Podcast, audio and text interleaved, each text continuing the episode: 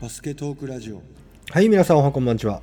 第473回目バスケトークラジオ始めたいと思います。本日お送りするのは岸と、モン吉です。どうもどうも、こんばんは。こんばんは、おはようございます。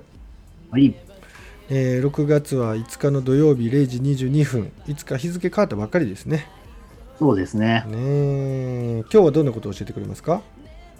なんといっても B リーグのファイナルですよ。ですね。うん。うんうんうん。3つまでもつれ込んだのかな。そうですね。はい。隊長はどれか試合ご覧になられましたフルで。フルで、うん、しっかり見れてないのは正直あるんですけどうん。2戦目の。ファイナルを見ましたああ、そうですか。確かあれ2戦目です、はい私はですね、うん。1戦目と3戦目はうん。3ピリ、4ピリを見てて、うん。職場の休憩時間をそこに合わせてですね。なるほどなるほど。で、第2戦に関しては、なんとチケットを当日の朝に手に入れまして、おおはい、横割り、一滴も浜割り、なんていうんですか、そうやな横ありじゃないの？横割りですかね。うん。行きましたよ。すごいね。いや、これね、うん。前の日に、うん。あの、千葉ジェッツが勝っていたので、うんうんゲーム2を見に行くってことはですね、うん。うん私が個人的に応援してる宇都宮ブレックスの優勝シーンは見れない。うんうんうん下手をすると相手チームの優勝シーンを見てしまうことになる。うん。うん確かに。まあ、そんな試合だったんですけれどもうね、ん。ゲーム3はどうしても仕事を休めない日だったので、うん。もう諦めて、うんはい。まあ、とにかく、宇都宮ブレックスが勝って、3戦目にもつれ込んでくれたらいいなぁなんて思って、うんはい、見に行ってきましたけれどもね。なるほやっぱりあの、今年からファイナルがど。うん。2戦先勝になってですね、うん。うん。まあ、この中のどれか1試合でもね、うん。やっぱ実際に行って、こう、ファイナルの雰囲気っていうのをこう体感できたらいいなと思って、うん。うん。うん。やっぱり雰囲気違いますね。やっぱり違う。あの、横浜アリーナってなかなか普段はね、うんやっぱ開幕か、それともプレーオフファイナルじゃないと、うん会場としては使われないんで、うん。うんで、えっ、と、2年前だったかな、うん。えー、2年前の時のうん開幕うん。が横浜アリーナで行われて、うん。その時は横浜アリーナで初めて、うん。初めてって言っても、その B リーグの試合を観戦するって意味では初めて行ってきて、うん。うん。ただその時は開幕だったんですよね。うん。うん。今回はまあ最後の締めというところで全然雰囲気違いました。ああ、そうん。う。うーん。やっぱまあいろんな、緊張が漂ってる感じ？そうですね。まあ、変な話、勝っても負けてもってところがあるんでね、開幕に関して。うんうんそれよりも久々にバスケ見れるみたいな、どっちかっていうとそういうワクワク。そっちね。うん。うん。うん今年の新メンバーでどんなバスケになるのかなとか、うん。うん。うん。うん今年の川崎は強そうだ。ちょうど見に行ったのがその宇都宮対川崎だったんですよ、その開幕戦は。うん。うん。うん。そうですね。だからそういうウキウキ感っていうところと、うん今回に関しては、頼む、勝ってくれっていう、そういう、そうやんな。もうだってもうそれ落としたらもう優勝、優勝されちゃうもんね。そうなんですようんね。うんもうなんか変な緊張感ありましたねうん。そうですね。うんうんああ、これは、うんうん、私見に行った中でも、だいぶ、まあ、なんていうのか、試合に勝ったこと自体が非常に気持ちのいい、うんうんうんうんあのー感触のこう、得ることのできた試合でしたね。そうだよね。あの2戦目、特に快勝、まあ、ブレックスから見ると快勝という、そうでしたね。20点ぐらいの余裕をずっと持ってたような、最後そうですね。。うん、じゃあちょっと1戦目からね、追っていこうかなと思うんぜでひぜひ、お願いします。はい。1試合目はですね、うんえー65対85で千葉ジェッツが20点差で勝った試合なんですが、うん。これね、1ピリが17対19で千葉、うん。2ピリが18対17で宇都宮っていうことで、1点差で、えー折り返してるんですね。うん。で、3ピリで11対21。うん。ここで10点開いて、うん。3ピリで。で、4ピリが19対20うんいくつだったかな、っていう形なんで、やっぱ3ピリ、4ピリでどんどん離されて負けちゃったっていう。うん。うん。で、これ、ちょっとセミファイナルの時の、あのー話をここで前回した時と同じように、うんいろいろこう数字で、うん。ボックススコアとかでいろいろ見れるので、いいね、いいね。点差以外のところではどういうところで差がついてたのかっていうところをちょっと気にしてみたんですけれども、うん。えっ、と、まずですね、オフェンスリバウンド10対16、うん。千葉が多多かったんですうん。ね。うん。ディフェンスリバウンド20対28でこれも千葉。要するに、えーリバウンドは30対44だったんですよね。うん。うん。あとはファール数は宇都宮23に対して千葉19。宇都宮の方がファールも多かったと。で、セカンドチャンスポイント。うん。これが6対24。だからリバウンド、オフェンスリバウンドを取ってからの攻撃で、セカンドチャンスであの得点を取ってるってシーンが千葉はすごく多かったと。うん。うん。うん。あと、ポイントインザペイントも28対40で千葉の方が多いと。うん。スリーポイントは18分の5が栃木、20分の6が千葉。まあ、同じようなもんなんで、うん。やっぱり今、ちょっと前にお話ししたそのリバウンド数、えーセカンドチャンスポイント、うん。あとインザペイントでの得点、うん。うん。まあ、その辺のところでやっぱり千葉がリードしてるっていう、うん。要はリバウンドが絡む部分というんですかね、ゴール下が絡むというか、うん。そこのところで千葉が、えー圧倒して勝ったっていうようなうん。数字で見るとですね、うんまあ、プレーはいろいろあったと思いますけれども、うん。うんで得点自体は、えーブレックスがう、えースコット選手が18得点7リバウンド、うん。ライアン・ロシター選手が8得点6リバウンド5アシスト。うん。で、それに対して千葉はダンカン選手が14点4リバウンド、えー、富樫選手が13点でスリーポイント7分の3、うん。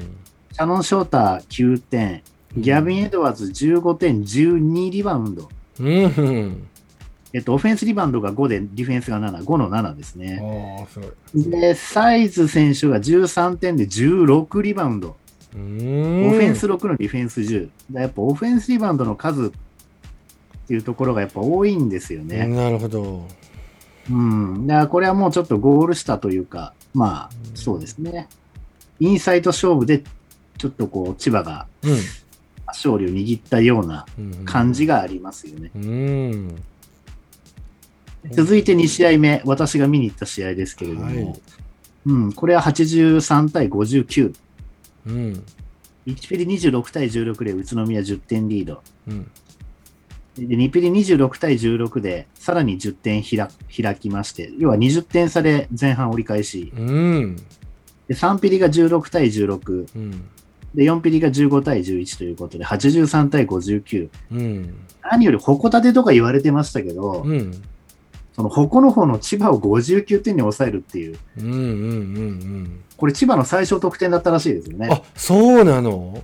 千葉の最小得点だか、ブレックスが一番抑えた試合だったか、うん。なんかどっちからだったか忘れましたけど、あでもそういうプロの中ではありえないぐらい低いよね。だから今年ね、私が見に行った試合、まあうん。個人的に話して恐縮なんですけど、すごくね、宇都宮の試合3試合見に行ったんですけど、うんうんうん、全部ディフェンスで何かを残した試合だったんですよ。おおなるほど。前まず最初行ったの例が川崎との試合で、うん。プレーオフじゃない時にですね、うんうん超ロースコアの確か50何対50ぐらいのなんかものすごい試合で、うん。で、試合見に行ったのが名古屋との試合だったんですけど、うんうん。名古屋を3ピリ4点に抑えたっていう。嘘怖いわ。で、このプレーオフで2試合目の見に行った試合には、この千葉を59点に抑えたというね、うんうんうんまあ、ブレックスの醍醐味を、まあ、見ることができて、ある意味幸せだったのかなというところでは。うん。で、この試合はですね、やっぱりリバウンドが勝負の分かれ目になっていまして、うんうん。宇都宮がオフェンスリバウンド15対5、うんディフェンスリバウンド27対27。だディフェンスリバウンドは一緒だったんですけど、オフェンスリバウンドで10本上回ってたと。すごい。うんだトータルで42対32。うんリバウンドそしてアシスト数も、えー宇都宮21、千葉12。うんターンオーバー、えー宇都宮12、千葉19。多くない、うん。うん、で、ファール数も宇都宮15で千葉22。うん。うん。セカンドチャンスからのポイントっていうのが21対8。うん。うん。やっぱそのちょっと球際の強さ的な部分で、この試合は圧倒的にブレックスが。うん。あと、スリーポイントがですね、30分の10。千葉は18分の5。だから全体的にやっぱ上回ってましたうんね。で、ギブス選手が15点でスリーポイント4分の3。うんうん最後連続で決めたりしたんでね、ちょっと確率が上がってますが。うんうんうんそれから渡辺博則選手が10点、スリーポイント5分の2。うんで、ロシター選手が17点、スリーポイント3分の2。うん10リバウンド、オフェンス4、ディフェンス7ですね。うんで、ジョシュ・スコット選手が16点、4リバウンドと。うんで、それに対して千葉は、えー富樫選手が9点でスリーポイント5分の1。うんで、前の試合で活躍してた千葉のインサイド2人、ギャビンとサイズ選手なんですけど、うん。えー10ギャビン選手が12点の9リバウンド、うん。サイズ選手が15点9リバウンドってことで、まあ、点数的には同じぐらい取ってるんですけど、リバウンド数が全然違うんですよね。うん。前日だと12本と16本取ってるのに対して、うん。えーこの日は9本と9本だったんで、うん、28対18だから10本ぐらい違うんですよね、この2人で取ってるリバウンド数が。うん1日目と2日目で。だこの2人のリバウンドを取らせなかったっていうところが、うんやっぱり勝利につながったりしてるのかなっていう感じですうね。じゃあ千葉のやりたいことをやらせなかったという。うんうんうんうんうんで、3試合目。はいはい。これがですね、まあ、ご存知の通り、スコアが、えー62対71で千葉が勝利して、まあ、千葉が、えーチャンピオンになったわけですが、うんこれすごかったんですよね。1ピリが18対21で千葉が3点リード。うん2ピリ17対14で宇都宮が取り返して同点で終わり、うん3ピリ15対15で、3ピリ終わっても同点一で、本も譲らんうんうん。これやばかったですね。やっぱり、まあ、スコアもそうですけど、うんスコア以上にバチバチでしたよね、この試合、最後。うん俺ちょっとこれ見れてないんよもうなんかぶつかり合いとかもすごく多くて、このまま何人かお互い怪我しちゃうんじゃないかみたいな雰囲気んなに？だし、うん視力尽くしてるっていう感じでね、比江島選手なんかも足に来てたみたいですしね、川崎と、ね、宇都宮のあの、セミファイナルのようなぶつかり合いが、うん。ここでも最後の最後でもう、もう試合やる前からもう本当に1点を競う大勝負になるっていう話をね、選手たちもお互いにしてましたけど、本当にその通りで。うんうんで、この試合ですが、うんえーオフェンスリバウンドが9対10、デうんィフェンスリバウンド24対27。うんただ、リバウンドは33と37なので、そんなに差がなかったんですよね。うんうんうんターンオーバーも7本同士。うんうんうんインザペイントの得点は36対28。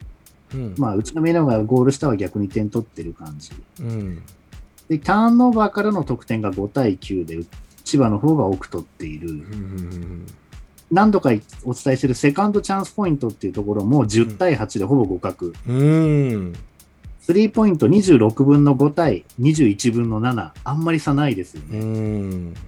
んうん。だから本当にちょっとしたところで、うんえー連続得点決めたりとかですね。うんうんうんまあそういったところで差がついたりしてるのかなという。なるほどえーそのバチバチだった証拠としてですね、うんうんまず、島選手12得点。あごめんちょっと飛んだ何選手？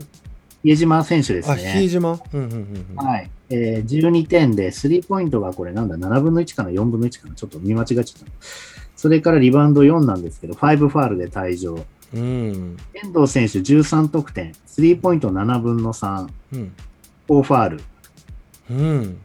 うん、ロスター選手11得点、スリーポイント6分の1、6リバウンド。うん。だから全体的にちょっとスリーポイントがですね、やっぱ5本しか入ってないんで、うん。宇都宮やりたいことやらせてもらえなかった感が強いですね。うんうんうんうん最初の2試合でだいぶ疲労残ってて精度が落ちたっていうのもあるかもしれません。うん逆に千葉は、えーダンカン選手が10点。うんで、最初の2試合でそんなに点を取れてなかったショーター選手が14得点。うんで、ギャビン選手が15得点7リバウンド。サイズ選手12得点6リバウンドってことで、リバウンド数もそんなに決して多くはないんですけれどもね。うんうん。だから、この試合に関しては誰が大爆発して勝っただ負けただっていうような感じにはなってないような感じですよね。ただ、勝負どころで千葉の翔太選手が結構いいプレーをしてきてですうんなんか最後はそこでやられた感っていうのが非常に強かったんですけども、うんこの人本当調子良かったんじゃない今シーズンそうですね。ただ、あれですね、その、チーム編成上というか、うん。スタートにダンカン選手とサイズ選手のコンビを持ってきてたので、うん。ヤビン選手とショーター選手は控えとして2人一緒に出てくるっていうパターンが多かったんですけどね。でも勝負どころでかなりシュート率高かったですしね。量産するって感じじゃなかったんですけど、いいとこで決めるっていう、うん。ショーター選手の勝負強さっていうのが、すごく感じましたよね。うん。確かに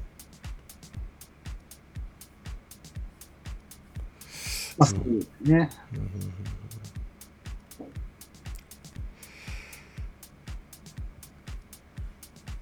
テーブス選手どうでした？ちょっと最後出たんでしょこれね、テーブス選手、もうトータルであまり試合出れてないですよね。そうやんなうん。やっぱり相手がゾーンし敷いてきた時の、やうんっぱり、時に彼が生きるっていうのが一つあるのと、うん割とね、その、うん。チャレンジはするんですよね、うん。プレーにおい。て。でその後のターンオーバーにつながるプレーが結構多いから、うん。慎重になってあまり使ってもらえなかったっていうのがあったんじゃないかなと思いますね。やっぱミスしちゃいけないシーンっていうのが結構やっぱあったんで。そうみたいだね。そうですね、乗ってる時はいいけど、うん、敵にパスしちゃうようなパス出しちゃう時とかやっぱあるんで、うん。まあ徐々にね慣れていったらいいんかな。そうですね。エフィシエンシーっていうのがあるねスタッツに。はい、えっと勝利貢献度みたいなものを表すものがあるみたいなんですけど、はい、ここのブレックス2名はやっぱりついてるねテーブス海選手とから渡辺裕則選手。はい、決勝決勝ちゃうわファイナルの3戦目についてはマイナスが2人ともにちょっとついてますね、逆に2試合目のね、スコット選手かなんかがすごく点高かったような気がします、ね。おーエフィシエンシ？ーうん、へえ16得点4リバウンドだったかな。そうなんだな。ロシア選手もだったかもしれないですけど。うんうんうんうんうん。うんなるほど。いや数字で解説してもらうのすごく楽しいね。面白い。そうですね、やっぱボックススコアでこうやってちゃんと出してくれるので、うんうんうんうん。うん。いい時代やんねこれ本当に。こんな話できんかったもんな。いやーでも本当にスタッツつけないといけないなって思ったねこれ。つけてるんだけど。やっぱり印象でね、判断しちゃうことがあるかもしれないから、感情とかね。でもダメですけど、うんうんでね、偏見で見てしまう可能性もあるから、うんうんうん。冷静に上では必要なことなのかもしれないいやですね。本当に思いましたね。うん。いや面白い面白い。なるほまあ、そういうことで、レギュラーシーズン2位のチームがね、どうん。えー優勝チャンピオンということで、なるほど。結局、レギュラーシーズンで1位だったチームって全然優勝してないんちゃうかな、これ、どうなんだなんか変なそういうジンクスみたいなのができそうな、ね NBA でもそうですもんねう。んいつだったか、あの昔ですけど、あのスパーズうんなんかぶっちぎりで、うんレギュラーシーズンでなんか強かった時があったじゃないですか。うんうんうんなんかが入ったばかりぐらいの時かな。まだうん手をいた時かな。うんで、勝ちまくって勝ちまくって、なんでこんなに強いんだろうってなってたのに、結局チャンピオンにその年ならなかったような気がするんだよな。そんなんありましたねちょちょちょっとだけ待ってねはい。よい。しょよいしょよいしょよいしょよいしょ。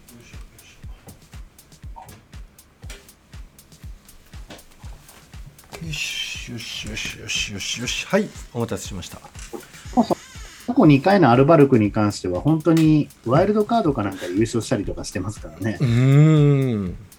うん、最後にコンディション上げてきたチームが強いみたいなところもありますね。うーん。うん、でまあ、まだまだ B リーグはね、まだ若いリーグなので、うんうんその辺のジンクスっていうのはたまたまっていうふうにね、うん。今後なっていくかもしれませんしね、うん。今後のな、2度あることは3度っていうふうになっていくのかもしれないし、ちょっとわからないですけどね。確かに。うん。うんうんうんうんうんモン吉的には今シーズン今シーズンじゃなくてもいいか、まずファイナルから聞こうかな。ファイナルで。はい。いやーよかったっすよ彼っていうところ誰を挙げますか、ファイナルですか。ファイナル、うーん、まあ、セミファイナルで入れてもいいけどブレックスだとスコット選手じゃないですかね。う。んスコット選手がすごく良かったですね。うん。なるほど。どういうところが良かっやっぱゴール下の本来の強さが蘇ったっていう感がありましたね。結構うん、一桁4点とかで終わっちゃう試合とかもあるんですよ。うん。だけど、だ波があるんですよね、得点に関しては。うんどっちも得点以外で、うんオフェンスリバウンドもぎ取って仲間にパスしてっていう時とかが結構多いから、そんうんな点取らなくてもいろいろ貢献してるところはあるんですけど、うんすごい強気でゴール下立ち向かってって、それでいて点も取ってっていうところがすごく、いつも以上に光ってた気がしましたね。うんお成熟してきたんかなそうですね。で、千葉選手はやっぱりショーター選手のやっぱ勝負強さというか、うんやっぱりブレックス目線で見てて怖かったですよね。うんうーんうん、まあ本当はその始まる前まではね、あの、ダンカン選手が一番危ないなと思って見てたんですよ。うんうんうんうん。やっぱ積み上げていくし、ゴール下も強いんで、うん。うんああしても結局フリースローもちゃんと決めてくる。そこやんな。ポジション取らしちゃうともうちょっとこいつはまずいっていう。うん。うん。うん。うん。ところが、そんなにファイナル全体ではダンカン選手ってうんうん20点とか取ったりはしてなかったんですけどね。うん。うん。うん。でも、いろいろ見てると、うん。そう言いながらやっぱサイズ選手がね、うんこのファイナルでは、うん。でもやっぱ一番、まあ、MVP 取っただけのことあるというか、うん。勝負どころでのこうリバウンドがもうクソ強いというか、うんうんうんうん。この人スペイン代表やったっけ？そうです。なあすごい選手来るようになったね。うん。うーん。えー、あなんか2戦目えっとモン吉が見たゲームではい。誰やったあれ？サイズ選手ダンカン選手。えっとねやたらこうブレイクアタックするセンターの人いたでしょ。強気で。まあちょっと外してたりしたこともあったんだけど。これダンカン、あれ？ダンカンかな？ダンカンかな。えダンカン選手やったかなあの子うんダンカン選手やったような気がするけどうん。すごいなんか気持ちの表れるプレーだなと思って。ああ、だとしたらもしかしたらサイズかもしれないですね。どっちだったかな？あれはセバスチャンサイズやったかな。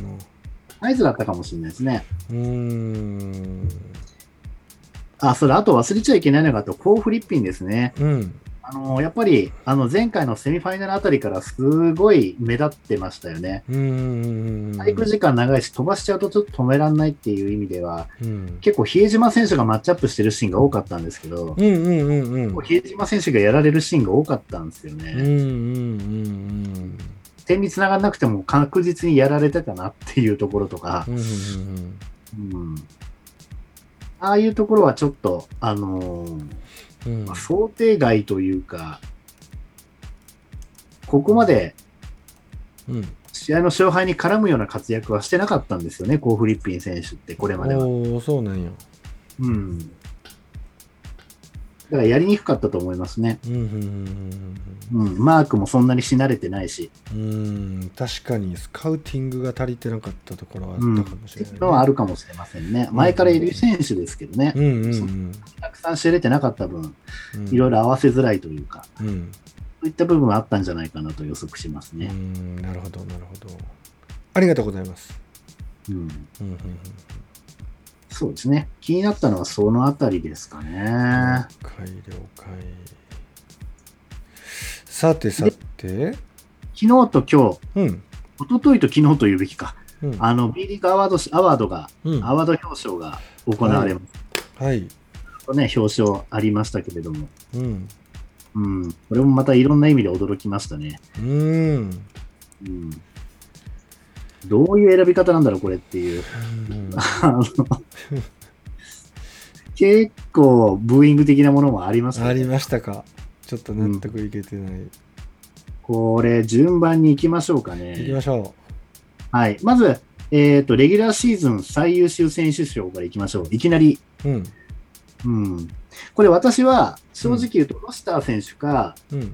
アブンガ選手のどっちかだと思ってたんですよ。うん。うん。うん。あるいは100歩譲って富樫。うん。うん。ところが選ばれたの誰かって金丸選手ですよ。金丸康介選手。うん。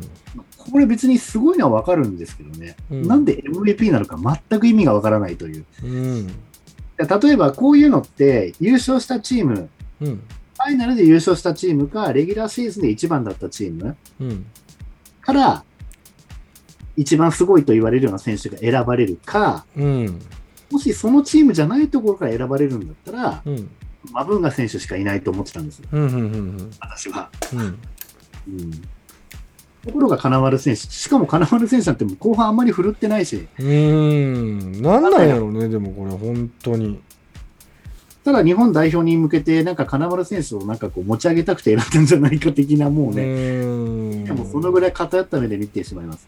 いや、活躍してるのは分かってるけど、MVP はちょっと違うでしょっていう感じがしましたね。これでもは多くの人思ってるんじゃない？と思いますね。うん誰も予測してなかったと思いますよ、これ。これって確か選手と監督と記者だったかな、うんなんかなんかその辺の投票なんですよね。うん。うんうんうんうんうんでそういう意味で記者とかあの辺のところがちょっと偏ってるのかもしれないですね。うん。選手だったら絶対今年の金丸選手選ぶっていうんじゃないだろうって感じしますからね。うんうんうんうんっていうか、マークがきつくて逆に活躍しづらかったところがあると思うので。いやでもそれはそれでまたちょっと対象から外れるような気がするけどね。うんうん。で、えーベスト5、うんえー富樫選手、うん藤井優馬選手、うんファジーカス選手、マブンガ選手、で、金丸選手という。うんこれまたなぜライアン・ロスターが入ってるのか意味がわからない。うん。これ、宇都宮ファンだから言ってるわけじゃなくて、普通入るでしょって感じなんですけどね。川崎から2人入るし。まあ、ベスト5ですからね、本当に一番うまい5人をね、うん。出すって言うんだとしても、ちょっとなんか、よくわかんないなっていうところですね。マブンガ選手が入るのは納得。うんうんうんうん。で、優秀選手、あえっ、とね、新人賞。うん。はい。新人賞ベスト5、テーブス海、はい。小坂部はい。大輝、それから増田圭介選手、寺島選手、うん。えアイザヤ・マーフィー選手。うんうんうんこの中の、えー新最優秀新人賞がテーブス海選手といううん。。これも賛否両論ありましたね。まあ、うん。確かにチームを勝たせるとかいろんな意味合いでは、うん。テーブス選手一番かなって気もするんですけど、んプレータイム的な部分で言えば、多分、小坂部選手とか、うん。あとは、えー寺島選手、うん。京都スタメンで出てますしね。それこそアイザーマ・マーフィー選手もそうですけどね。うん。うん。だからちょっと基準がわからないっていうのがありました。うんうんで何より一番納得いかないのがこれ、ベスト6マン賞。大阪エベッサの橋本選手。後半全く怪我で出てません、この人。もうどういうことなんこれ意。味がわかんないです。うーん。しかも彼を忖度する理由もよくわかんないし。まあ、忖度じゃないのかもしれないけど、仮に忖度だとしても理由が全くわかんない。っていうところですね。うんで、ベストディフェンダー賞、藤井優馬。まあ別にこれは納得。うんうんうんベストタフショット賞、藤井優馬選手。これはちょっとベスト投票で選ばれてるから、まあ、しょうがないかなと。ファン投票みたいなのかな。うん最優秀ヘッドコーチ賞、大野敦まあしょうがない。うん最優秀審判賞、加藤、加藤さん。うんここれも選手たちとかがなんか投票して選んでるみたいなんで、まあ、そういう意味では納得ってとこですかね。うんうんうん加藤さんばっかり選ばれちゃってるから、なんかなと思うところも個人的にはありましたけど、うんうんうんうん選手たちが投票して選んでるんだったら、まあ、じゃあそういうことなんだろうなと。うんうんうんであと B2 レギュラーシーズン MVP、うんうん群馬のトレイ・ジョーンズ選手。うーんまあ、これも納得ですね。うん群馬で一番やっぱ得点に絡んでる。うん。うんあとリーダーズ表彰としては得点王ニック・メイヨ、うん。アシスト王マブンガ、うん。リバウンド王ジャック・クーリー、うん。スティール王、えー、3円の川島選手、うん。それからブロック王、えー秋田のアレックス・デイビス、うん。平均2.2ブロック。すげえな。うん。川島選手平均2.4スチール。うん。クーリー選手平均12.3リバウンド。うん。マブンガ選手平均7.4アシスト。7.4アシストってなんだこれって感じ。すごいなニック・メイヨ平均21.5点。うんうんまあ、この辺はね。で、ベストスリーポイント成功率賞うん47.5%。うんで、フリースロー成功率賞が、えー、久々に来ました古川貴俊。おお100%。うん B リーグになる前はね、古川選手1位だったんですね、もともとね。うんブレックス。あとは B2 得点を、えー山形ワイバンズのアンドリュー・ランダル選手。うんアシストを熊本ボルターズの石川海人選手。うん8.9アシスト。平均で。すごいなちょっと意味がわかりませんって感じですけどうね。んリバウンドをアイザック・バッツ選手来ましたね。初受賞さそうで。13.1リバウンド。これもまあすごいですよね。平均で13.1ってね。すごいほぼゴール下支配してるって感じですうよ。まいねで、スティール王がサガバルーナーズのレイナルド・ガルシア選手。うん平均スチール2.7。うんブロック王がダニエル・ミアで平均1.4。うんベストスリーポイント成功率。これ辺みんな B2 ですけど、相馬拓也選手。うんサガバルーナーズ。ベストフリースロー成功率、えー、92.2%。うん佐々木選手、熊本ボルターズ。マスコット・オブ・ザ・イヤー、宇都宮ブレックス・ブレッキー。ブレッキーねレギュラーシーズンチャンピオンになってるブレ宇都宮から選ばれてるのが、このブレッキーとテーブス海だけっていうね。えーまあタイムシェアしてるからしょうがないという、そういう部分もあるでしょうしうん。うんうん個々だけのプレイヤーを選ぶって形になるとね、うんチームで戦ってるっていうよりは個人のすごい人がやっぱ上がってくるっていう傾向ありますから、うん。これはこれで別に妥当なとこかなとは思いますが、うん。あとはレギュラーシーズン最優秀インプレッシブ選手ということで、波里選手。うんうんうんあとはですね、個人的なやつで言うと、功労者表彰なんていうのがあって、桜木 JR 選手。っほていうのがありましたね。あと、ネクストスター賞 by 日本郵便。うん。このネクストスター賞っていうのが一番わかりにくいってことで、ちょっと評判悪かったんですけどね。うん。えー新人賞となんかちょっと、かぶるようなね。うん紛らわしいし、うんなんかし、なんか新人賞で、特に最優秀で選ばれてる、そのテーブス海のがなんか霞むような発表をうん。されたってことで、うん なんかおかんぶりなファンの方も多いみたいですけど、うんこのネクストスター賞に新人賞のベスト5にも選ばれてる増田選手が選ばれるという、うん。これまたよくわかんない選ばれ方です。ちょっとよくわからないね本当。あこれあのスポンサーの関係なのでね、またちょっとうん。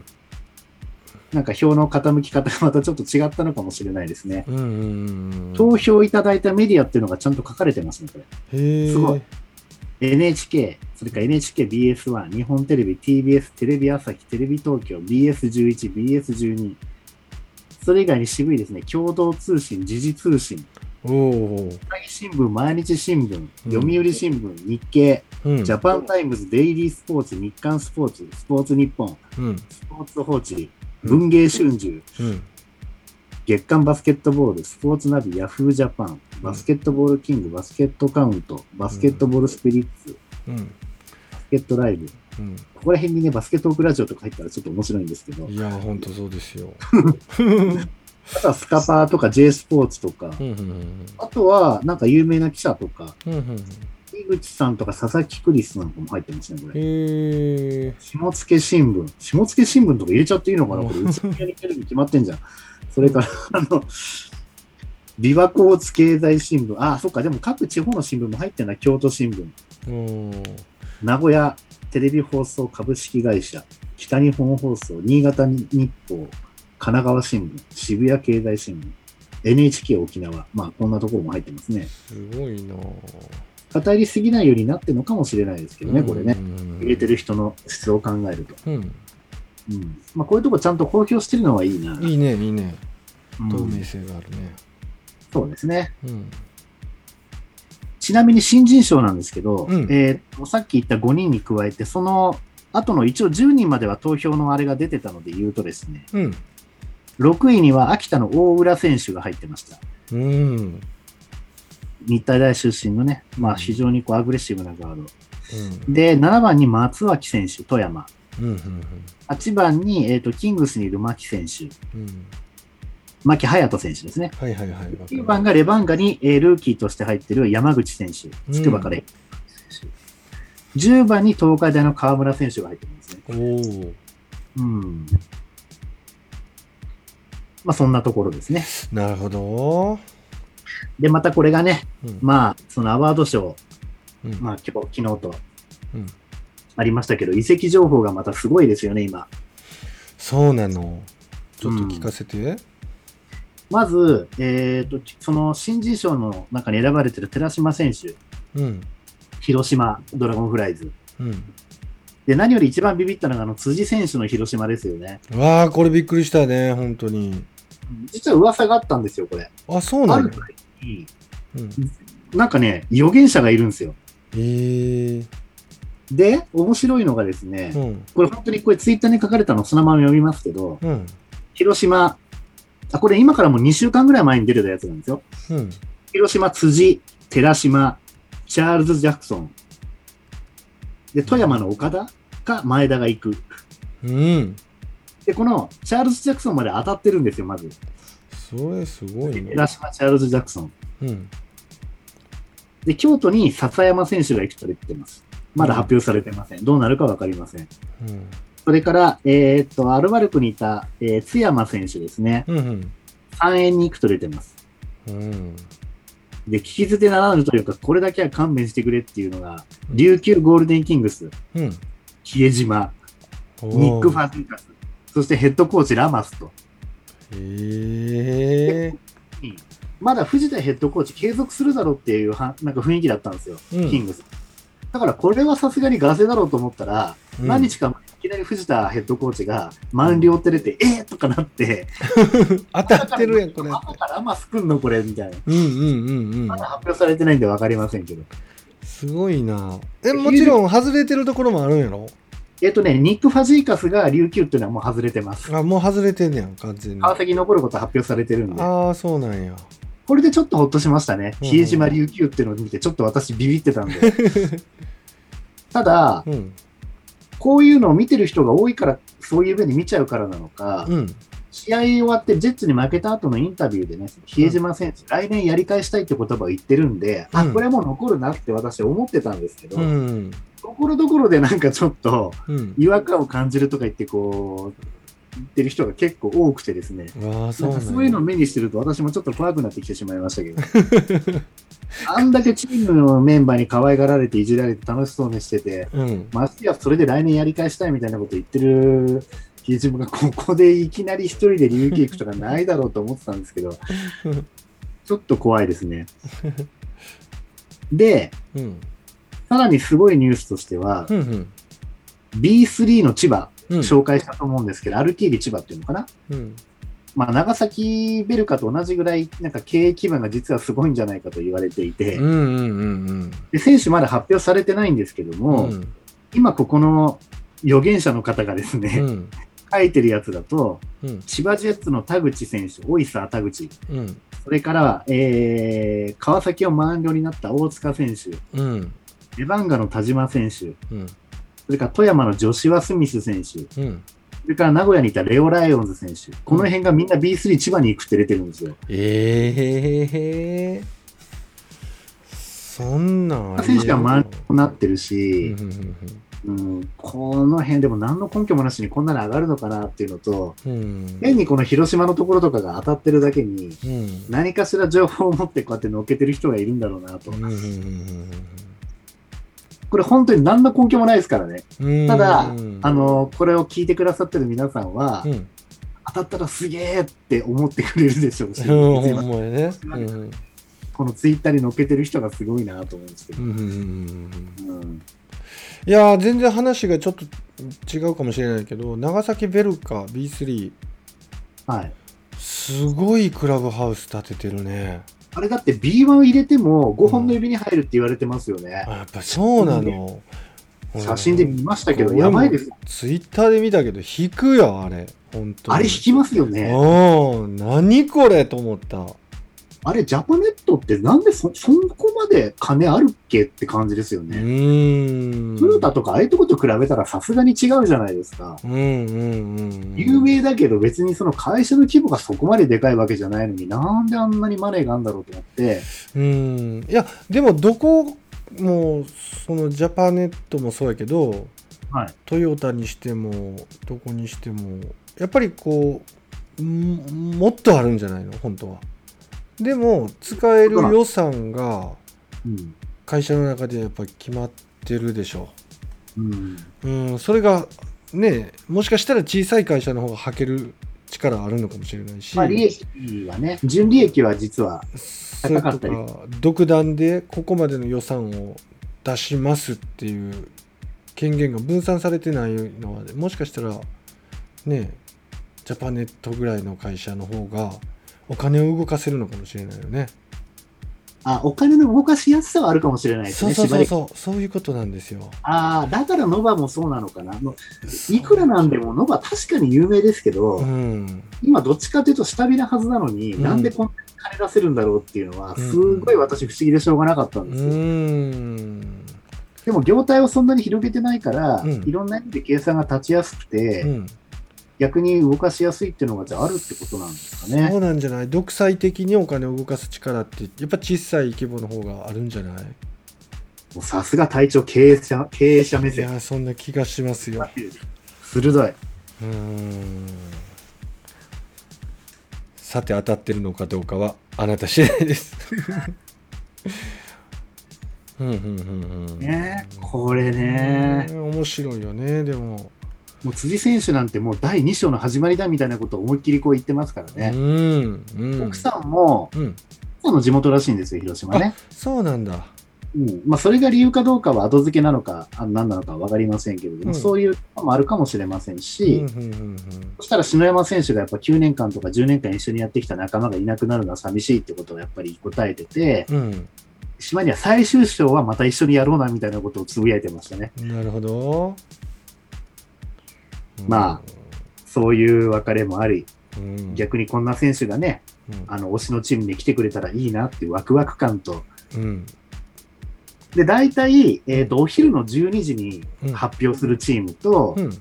3時に発表するチームに分かれてるんですよ。うんうんうん12時法、0時法とか、うん。なんか3時法とか言って皆さん言ってますけどね。うんうんうんあとは最近多いのは、うん。増えてきたのが、うん。そのチームの公式のうん。発表よりも先に、うん。そこの地方新聞が先にリリースしちゃうことが多い。増えてきます。あの、宇都宮ブレックスなんかは下野新聞がね、ううん。大きなことことに発表になると、必ず下野新聞が、うん。宇都宮ブレックスがお昼とかに発表するのを先に朝一で発表するっていう。うん、例えばまあ、ちょっと古い話ですけど、竹内康介選手が宇都宮ブレックスに来たなんて時なんかも、うん。あの、ブレックスのリリースよりも、うん。この日の朝の新聞で、もうみんな大と。ほうほうほうほで、今回辻選手なんかもうん、中国新聞かなんかで、あの、確か広島のリリースよりも先に、うん。確か朝一かなんかでボーンと。うーんそうなんよ。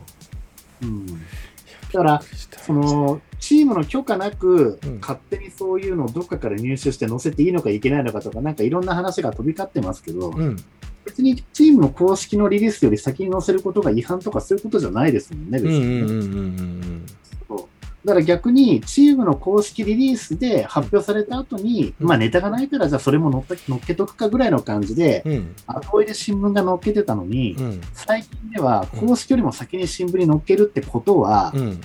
やっぱり新聞側にとってもうん大きなニュースとして捉えてくれるようになってきたってことになるわけですよね。うん、そういうことやね。そういうことですよねう。ん。だからバスケットが注目されるうん。っていううん。うん。うん。ことになってきたという、そうだよね。にもなると思うので、うん。うん。うんまだそういうのに慣れてないのでね、うん。うん。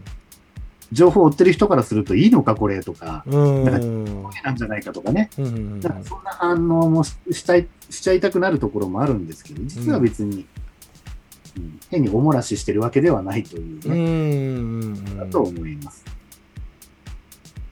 うん。まあ、毎日ね、12時と3時にいろいろ発表されるんでね、日曜日とか多分ないと思うんですけど、うん。あといろいろ、あの、代表の試合なんかもね、急に発表になって、うん。男子も、なんか東北復興に乗っけて、うん。宮城と、あと岩手で試合をやるらしいんですよ。うんイラン代表呼んで、6月の23日とか。ところが、その日発表されたうん。日に、うん。発表された次の日にいきなりもうチケット販売になって、さすがに私も全然それ知らなかったんで、うん。うん。え、何？んで、いきなり明日からチケット販売初めて知ったわ、こんなのと思ってたんですけど、うん。まあ夕方かなんかにヤフーニュースで、うん。確かね、岩手の方はね、欧州市なんとか体育館ってところでやるんですけど、うん。市の方がうん日本代表の試合やること知らされて相談がなく、ごめん。すっごい音した今。申し訳ないです。あの相談もなくですね、うん。うん。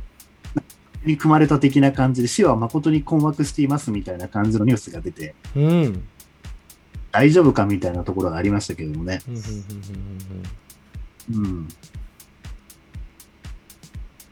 だそういうところなんかもね、ちょっと本当にじゃあ試合やれるのかどうかっていうところがちょっと心配にはなりましたけれどうも、ん。6月23日の水曜日に、えっ、と、宮城県仙台の方でやって、うん。その後の土曜、日曜あたりかなんかで確かその、欧州、うん。関西で言うと水沢江差って駅が近いみたいですけどう、ん。うん。このあの体育館で、えーイラン戦があと残り2試合行われるそうですね。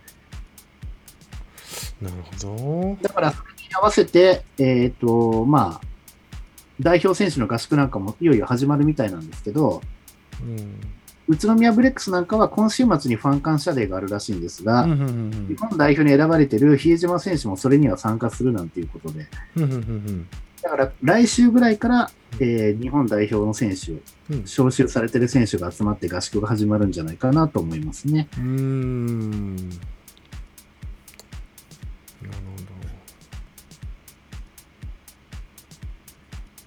っていうところです。ほど。了解です。あと、前にちょっとお話しした、うん。女子の代表の試合も、えっ、と、6月の、えっ、とね、10と12と13だったかな。うん。横浜武道館で行われるんですが、うんえーポルトガル代表と、うん。うん。で、日本は、えー、FIBA ランキング10位、うん。でポルトガル代表は48位だそうで、うん。うん。うん、オリンピックの、うんあの、必ず対戦する相手っていうのが確かフランスとアメリカとナイジェリアだそうなんですよね、女子は。うん。その中のどれを想定した相手なのかはちょっとよくわかりませんが、うん。ポルトガル、フランスを想定してんのかな？うん。アメリカを想定してじゃなさそうだからな。うん、そうやな。うんでもポルトガルの方がやっぱり、日本も渡嘉敷選手はもうね、今回は断念って出てましたので、うん、そうやねんな。基本的には、ランキングは日本の方がはるかに上ですけどね、身長的にはポルトガルの方がなんか大きいんじゃないかって気が、まあ、調べてないけど、多分そうなんじゃないかって気はするので、うん、そんな楽に勝てる試合なのかどうかっていうのはちょっとわからないですけどね。うん。うん。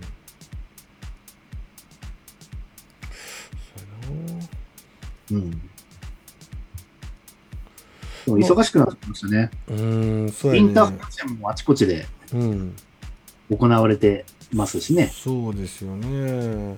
あと 3x3 の女子が決めましたね。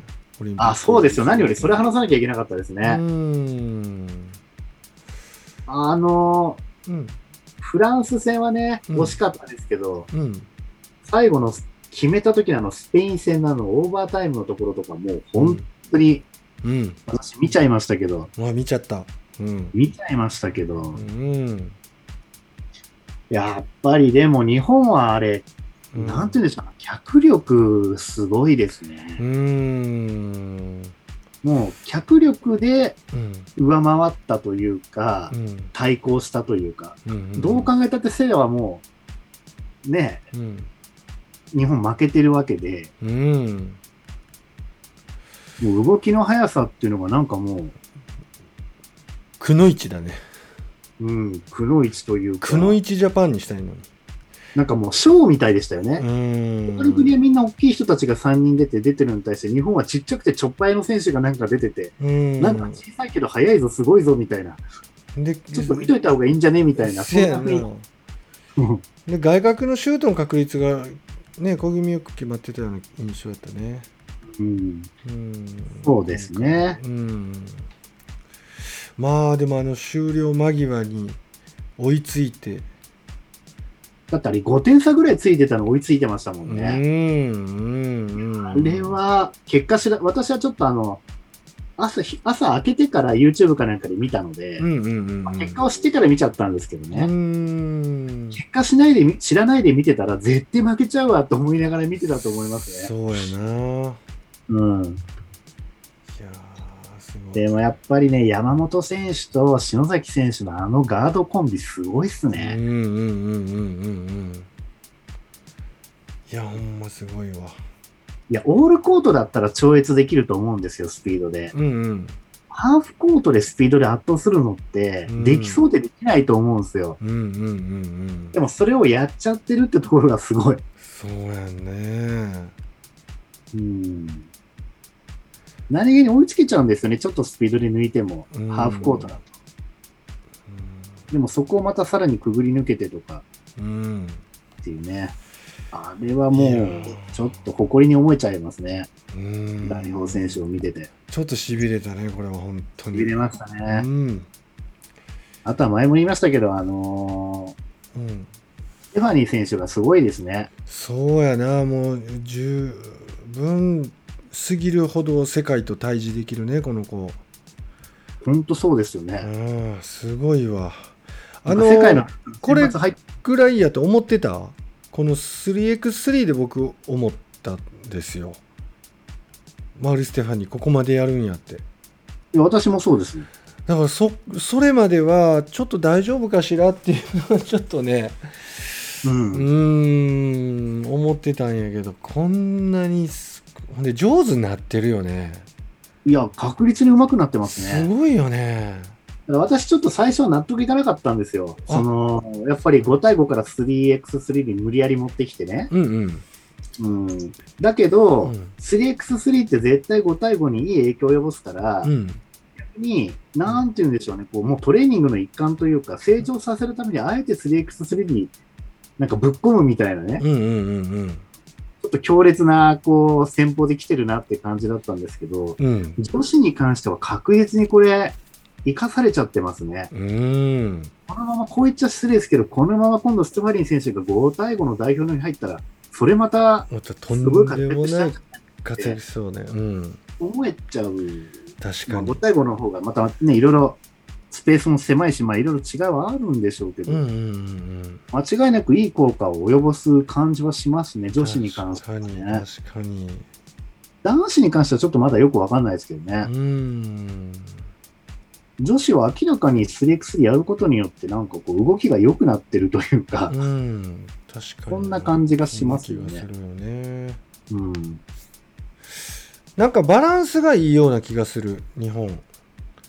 なんかスピードもいいしすごい特色やねんけどやっぱ外角のシュートからインサイドとかっていうのもあるし、うん。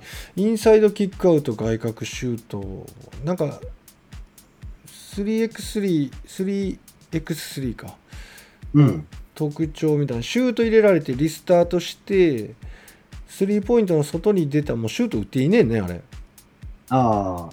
あのある意味 3x3 型速攻みたいなううんうん。その速攻3みたいなのが相手にとってはすごい嫌やろうし、そうでしょうね。ねえ、クローズアウト発生した瞬間に破ってくる力もあるし、モン吉が言ってたような脚力あるし、いや、ちょっとこれ面白いなぁと思いますよね、本当に。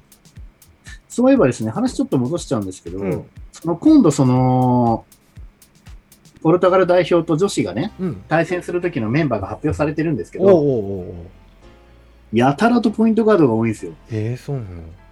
町田選手、うん。本橋選手、うん。3x3 に行ったり来たりしてる三好選手、うん。それから安間選手、うん。うん。それから宮崎選手、うん。こんなにいるんですよ、ポイントガード。うん。で、センターは高田真希選手と、うん。日立ハイテクの谷村選手、うん。2人だけ。えー、で、セカンドガードが、うん。えー、と、日立ハイテクの北村選手、うん。それから、えー、エネオスの林選手、うん。それから赤穂ひまわり選手、奥山リリカ選手、うん東堂七子選手。で、スモールフォワードがマウリ・エブリンと、うん。あと宮沢由紀、うん。あとバーフォワードに長岡萌子、うん。あとオコエモニカうん。っていう感じなので、なるほど。完全に外ばっかうん。だからもうね。基本的にあれやろね、インサイドに頼らないとか、ハーフコートのバスケットにこだわらないみたいなスタイルでやっていくんかな。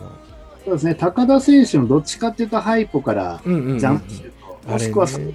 してカットインしていってレイアップ持っていく、そういうプレーが多い。うん。こっちゴリゴリやるのは多分その谷村選手とあとオコエモニカ選手ぐらいじゃないですかうんうんうんね。うんうん長岡萌子選手も結構スリーの本数増えてるしな。うんまあ日本の飛び道具、うん。たくさん見てこようと思います、これ。炸裂するか。うん。うん。いや、これガードこれ、どうするんでしょうね。この時期になってまだこんなにポイントガード選んで、これポイントガードの最終選考ってことですかね。ポルトガル戦で多分最後3人ぐらいに絞るのかな。ああ、ごそっと絞ってしまうかもしれないね。こんなにポイントガードいいいらないっちゃあれだけど、うーん。ポイントガードばっか多すぎやないかいっていう感じはしうんうんこんなにいても本当にどう使っていいかわかんないっていうかうんう、ん。何かを考えてるんでしょうね。まあ、スピードのガードが宮崎選手と町田選手。うん。まあ、点取りながらっていう選手が本橋選手。うん三好選手はどっちかとスリーポイント打ちながらポイントガード。うん安増選手はアタック。まあ、確かに持ち味はいろいろですけどうね。んいまだに試合にほとんど出てなかった奥山選手が選ばれてる理由がなんだかよくわかんないけどな、これう。んあの、奥山選手が好きとか嫌いとかじゃなくて、うんあんま試合出てないのに選ばれてるのがよくわかんないなっていう。い育成なんじゃないの？育成。育成ですかうね。んうん。だとしたら、この奥山選手と、うんあと日立ハイテクの選手も、これも多分、うん育成じゃないかなと思ってるんですけど。うん。まあ、赤穂ひまわり、宮沢由紀、この辺はもうね、ススタメンに絡んでくると思うので、うんあとはポイントガードのスタートが誰かなってところですかうね。んまあ、本橋選手か町田選手どっちかかなと思いつつ、うんもしかしたら安間選手あたりがうまくフィットすれば来るかもしれないし、うん面白そうですけれどもね。確かに。はい。レポってください。はい。お願いします。ありがとうございます。今日はこんな感じでいいですかね。はい。ありがとうございます。今日も勉強になりました。えーリスナーの皆さんも473回目のバスケットオークラジオ楽しんでいただけましたでしょうか本日お送りしましたのは岸と岸でした。See you next time. バイバイ。